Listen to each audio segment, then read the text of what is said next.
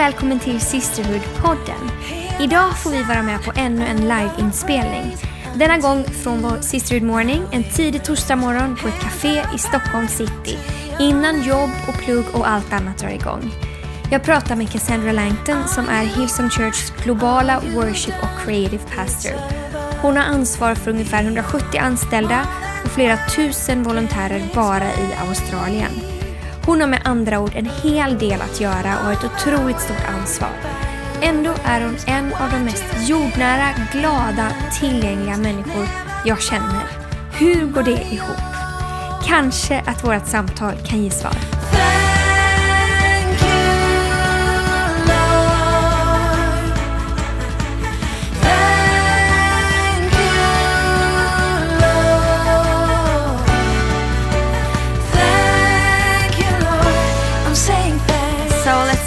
Cassandra Langton, a warm welcome as she joins me.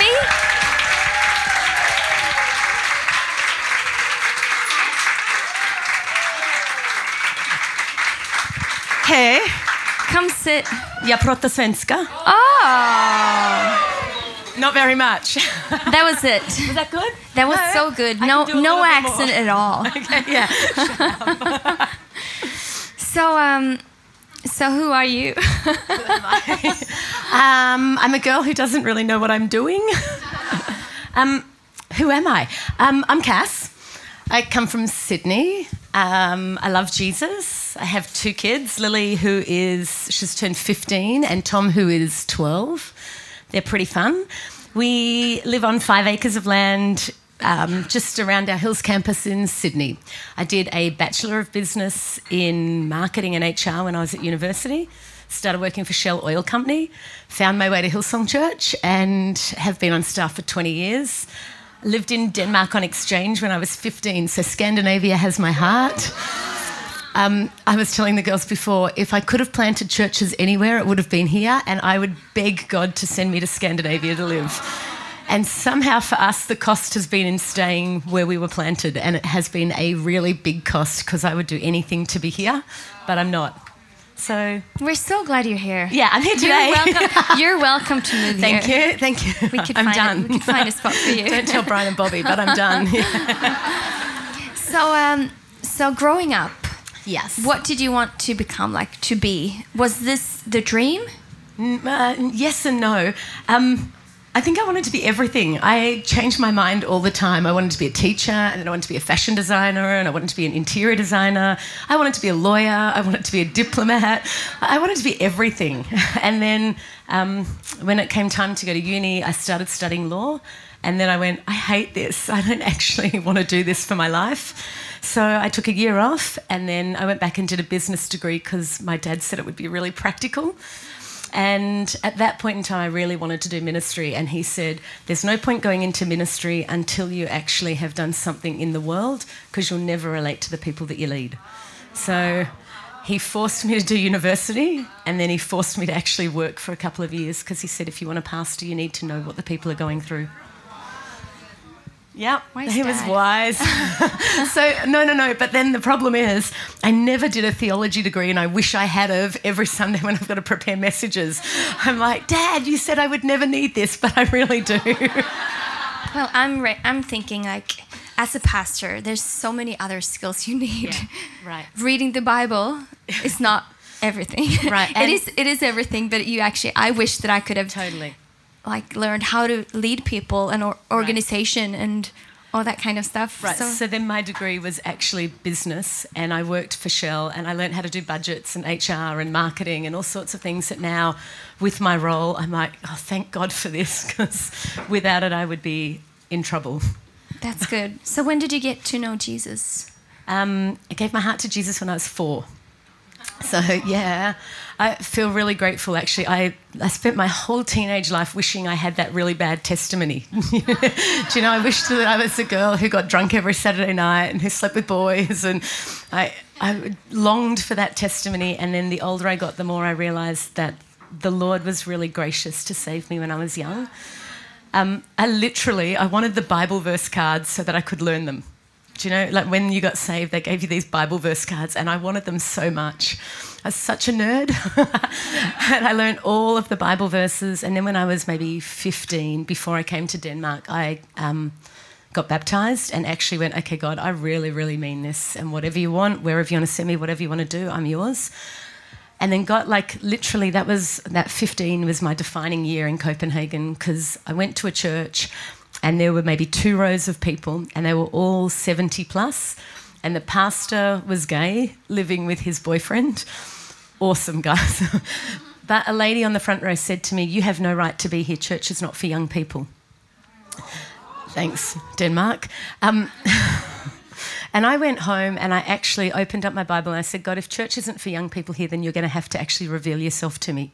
And so for the year, I spent my time reading about Moses and it was life-changing. And I think he marked me and called me and set me apart and I made really good decisions that year to follow Jesus and not go into the world where I could have easily ended up.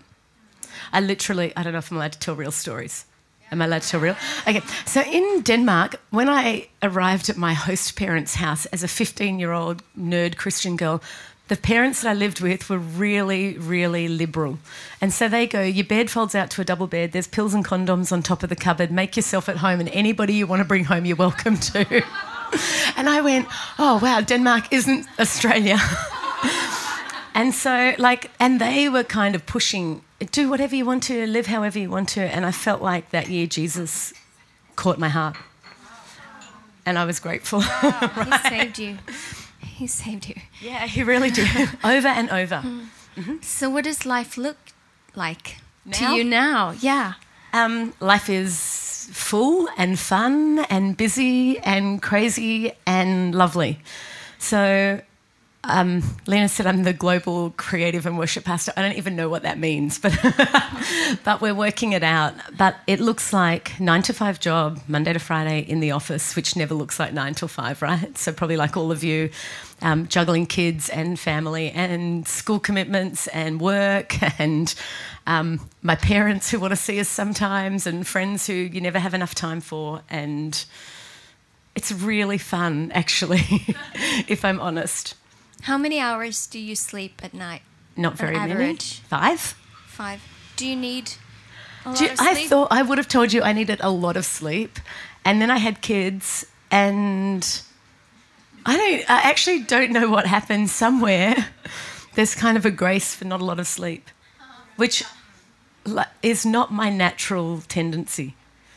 But I feel like we've had to learn how to do less because the stretch is real. And so I find myself at Colour Conference and it's the one opportunity that you have to connect with the guys who lead our teams creatively. So then we're up till 2:00 in the morning talking, but rehearsals start at 6:30 or whatever. So it just is what it is. That's amazing. And it, I think if you can win in your head, then you can do anything. Yeah. So if it's fine in your head, it's fine in life. And I think I've learned how to navigate my thinking so that I'm fine. That's so true. Usually you just freak out in your head like, I need to sleep, I need more sleep. Yep. Because otherwise I'll blah, blah. Right. And blame other people. Mm-hmm. And so now I'm like, it's my fault. I'm choosing how to spend my time. I'm choosing how to spend my money. I'm choosing how to spend my life. No one's to blame except for me. We can have whatever we want to, but we choose this. So do you ever have meltdowns? Never. Can I say no? No, I'm actually, as a person, I'm pretty even. Mm. And so, truthfully, I'm pretty much, I think my natural bent is happy and easygoing and relaxed. However, I can think of a moment last November where I went home one night and it had been that week at work, where everything kind of, we've got to cut budgets by 20%, staff are resigning, things are going wrong, morale's not great, the pressure of actually getting albums across the line and delivering our first worship conference and there's just all this new stuff and then there's I manage a team of, I think my staff are 170 staff. In Australia, we have 10,500 volunteers who relate to creative. The pastoral things were ridiculous. We had babies dying and having to navigate people through the reality of life. And then a girlfriend who was one of my very dearest, she goes, sometimes I think people like you only end up in your jobs because Brian likes you, not because you can do it. And, you know, she didn't mean it, but somehow it got in my heart. And so I went home at night and Rich went to sleep and he's snoring next to me and I was like, people think I can't do my job. Staff are resigning. Morale's awful. Our budgets aren't balancing.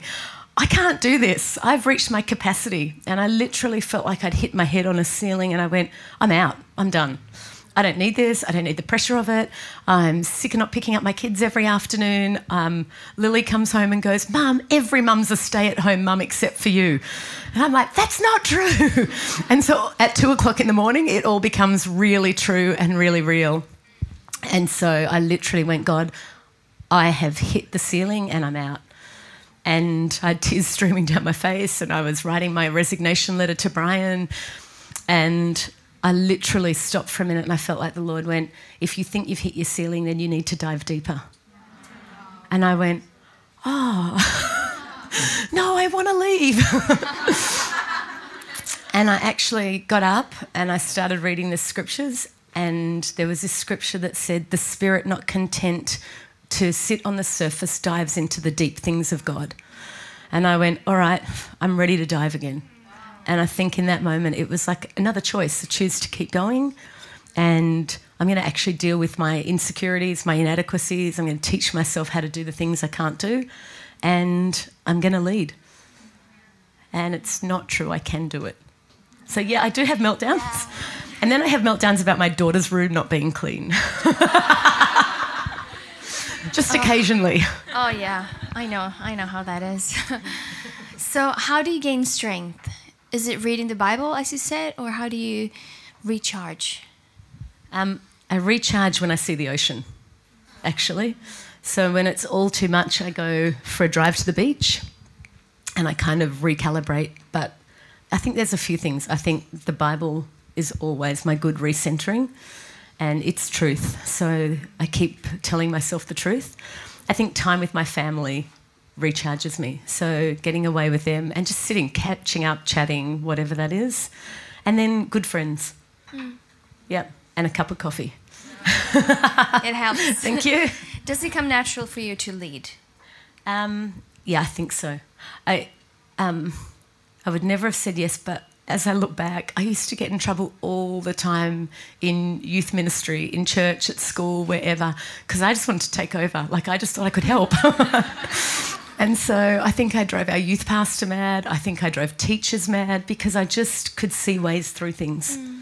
And he would say, if you are for me, I'm okay, but if you're against me, so are the whole youth ministry. And so I realised that maybe I had to be really careful with how I gathered people. Mm. Yeah. That's great. That's wise. I also have a father who, I am one of three girls, and he didn't get a son.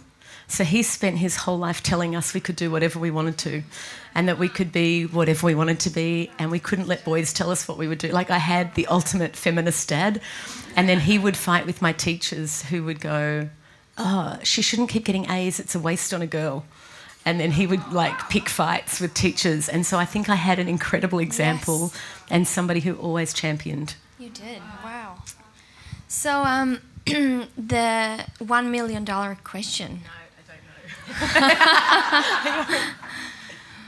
How do you do it all? No. Like, you are a wife. You have a husband. You have kids. You love God. You have a full life. Is there an answer to that? How do you do it? Is there? Can you tell me? I feel like that's such a stupid question because, like, all of you in the room, we all do it, right? You just, I think the $1 million question is to get up every day and to keep getting up and then to prioritise what has to happen and do it. Mm-hmm. Like, literally, like, I want to say it's easy. We don't have help. I never have. So I do my own washing. I do my own cleaning. I do my own kids. I do, like, it just is what it is. And we've chosen to live like that intentionally. And so therefore, sometimes when I want to freak out about things, I don't, because I go, I chose to work. I chose to have kids. I chose to have a husband. So what comes at the bottom of the list? I think actually it depends on the day. I think sometimes I have to choose that it's okay for my house not to be okay. Sometimes I have to choose to walk out of work. Sometimes I have, like, it depends on what is going on. Mm. So I think the priority at the time is whatever is most important and choosing to be present in that moment and not letting things compete against each other. Like, I hate the thought that my kids would think that I'm always at church and that they don't get time, or I hate that they would think that they're the most important priority and church doesn't matter. So whatever it is, I think it's a juggle, and I think it's a balance, and I think you have to find your rhythm in life. And I want to tell you there's secrets and special keys and magic. That would be a bestseller book. Yeah, that would be really good. I think there's no magic and there's a whole lot of failure along the way, and I think you learn to say sorry over and over and over. And as a mum, I try to do what I say I will do, and therefore I try not to say very much because I can't promise to be at things. And as an employee, it's the same. So there's a really cool phrase that says, under-promise, over-deliver. And so I think I try to always surprise people with the more and doing more than what they thought, but I didn't tell them that I would do it to start with. That's good. Well, our pastor, Bobby, she has talked a lot about rising up and rising up moments. Like, you have to, sometimes you just have to decide to rise up. Yep. And maybe that's one of the answers, that you have to decide. Just to rise up, get up in the morning. Actually, when you don't feel like it, when you don't feel like you're enough, when you don't feel like, when it's like when you're confused, whatever, you just rise up. Maybe every day, or maybe in seasons, or and trust him to do what we can't. Yeah, my sister had a little girl who was 3, the same age as my son, and she died of leukemia at 3. And I can remember we were in, like, church, ministry, everything, and people kept going, why would that happen to your family? Why? Like, you guys serve God, you love him, like, there should be protection. And I can remember thinking, it doesn't work like that. Like, we trust God in and out of season. We make a decision to follow him, whether it's good or bad. I'm not taking just blessing and nothing else.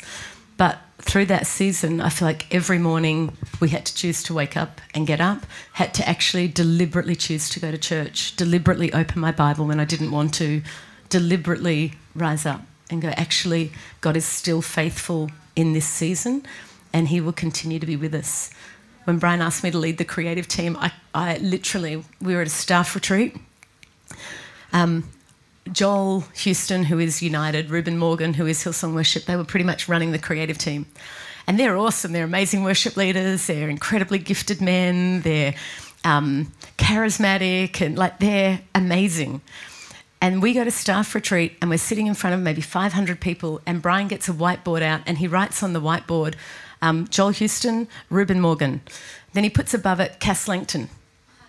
And I had worked for them. And he goes, boys, when she says jump, you say how high.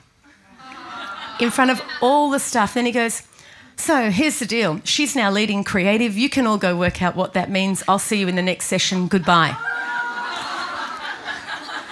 And I literally went, what? So he didn't tell you before? No, so I literally went to my room crying and went, I can't do this. That's ridiculous. I'm not a worship leader. I've been able to help them, but I'm not the guy to do this. This is ridiculous. This is stupid. They're going to think that I took their job. They're going to think that I campaigned for this behind their back. I was so afraid of what people thought of my inability to do the job and all of that sort of stuff. And I opened my Bible and I sat on the floor and I went, God, you better speak to me right now, because if you don't speak to me, I can't do this. Literally all I wanted to do was run away and hide. And I read the story of Elijah and Elisha and how the mantle, he said, if the mantle falls from heaven, pick it up and put it on. And I felt like the Lord went, the mantle fell, pick it up and put it on. And the God that was with Darlene Check and Joel Houston and Reuben Morgan is the God that will be with Cassandra Langton. And I went, okay. And the story goes on, and it's actually really cool, because Elisha goes to the Jordan and he puts the mantle, the coat, down on the Jordan River and it parts. But the prophets have been hunting for Elijah for 3 days because they thought that maybe Elisha killed him to get the jacket, is what the commentators say. And I went, I feel like everybody thinks that I killed the boys, but actually God's leading us somewhere else across the Jordan. And literally I came out of my room different, with a confidence that God had called me and that I would lead. And I said to our team, you can choose either in or out. You can follow and come with me. I'm not very good, but I'm going after God, and I know that he has called me for this. So if you want to come, you can, and if you don't want to come, you don't have to. And our head of production resigned, and like people went, we're out. And I went, all right, God will supply what we need. And literally from that day, I have sensed the call of God to do this. And it was definitely a rise up moment, because I didn't want to do it.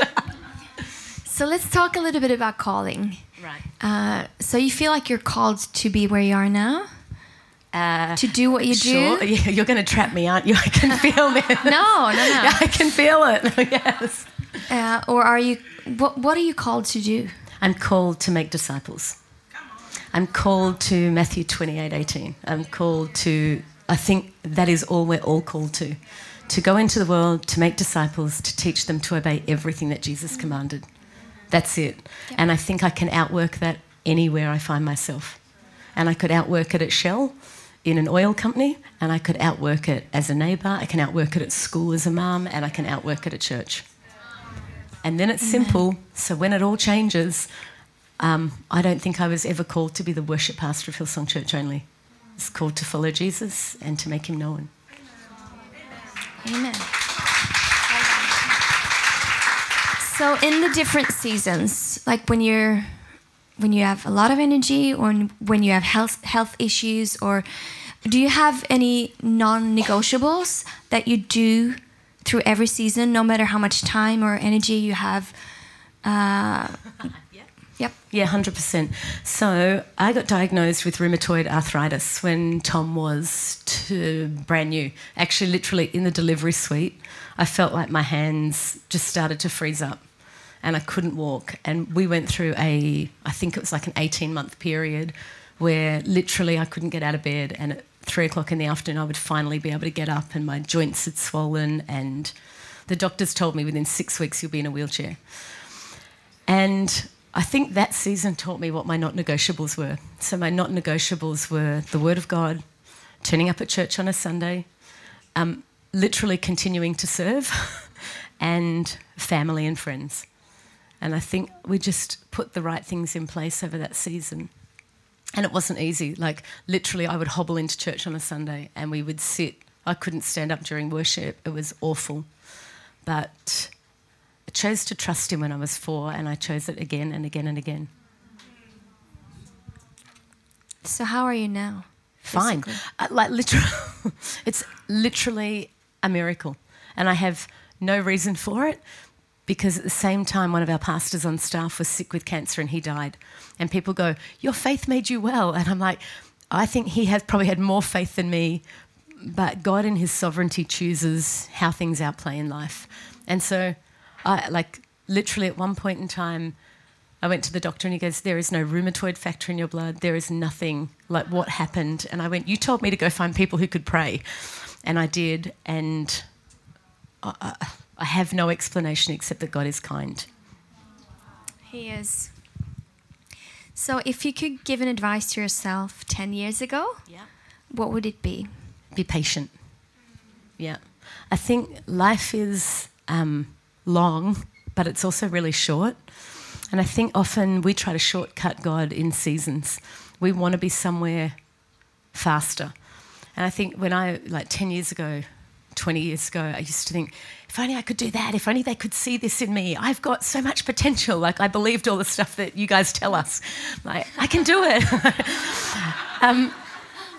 But I feel like God has to develop character in all of us for where he wants us eventually.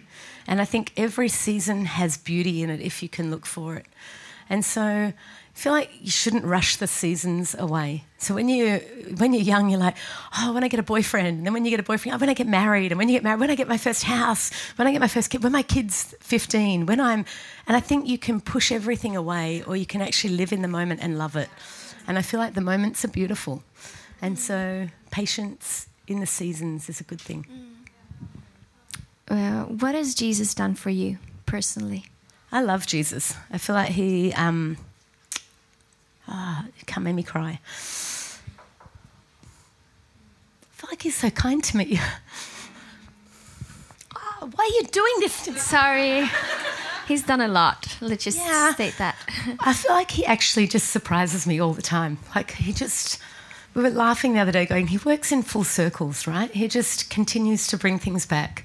It's like even today, I feel like it's the kindness of God to me that I get to be in Sweden because, you know, I love it.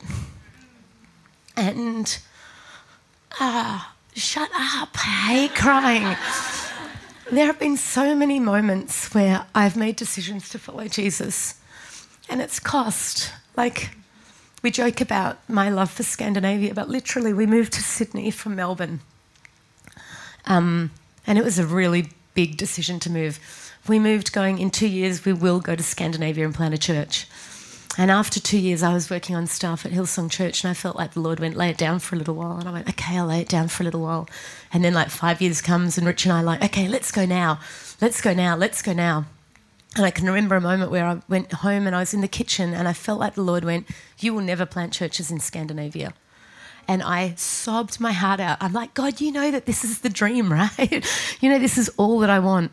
And that was maybe the September. In the February of Vision Sunday, we announced Hillsong Copenhagen. And I stood in church not knowing and went, oh, and I cried again. And Brian walks up to me and he was joking and goes, you'll never go to Scandinavia, and laughing. And I'm like he was teasing, but it was because actually what I was doing was what he needed me to do. And I said to him, I know I'll never go, but not because you told me, because God actually spoke to me. And so then I feel like things like this are the kindness of God going, it's okay, I know you love it. You can go sometimes. And you can help build the church in Scandinavia even though you don't go there. And I feel like he does that for me all the time. I feel like there are all these moments, if you have eyes to see, where he's working out things for your good. And I feel like over and over and over and over. Wow, thank you. So what do you dream about for the future? Being obedient. Truly. Like actually just keeping it really simple and being obedient to what God's called me to do. And I imagine being 80 with married to the same husband, my kids growing up and grandkids and them saying she was faithful. Hear the sound of our praise unto you. Now we raise hands up. Det är otroligt lätt att hitta anledningar och ursäkter till att inte leva ett utmanande och stretchande liv. Men jag älskar hur Cass tar alla ursäkter vi kan tänkas ha och jag kan tänkas ha och raserar dem en efter en. Vi måste absolut ingenting, men vi får. Vi får leva ett stort liv där vi kan förändra världen och historien genom dem vi är. Det är inte krångligare än vi gör det. Så låt oss välja att lyssna in Gud. Orka resa oss upp. Våga offra allt. Lita på att Gud har all koll. Och låt oss njuta fullt ut av resan.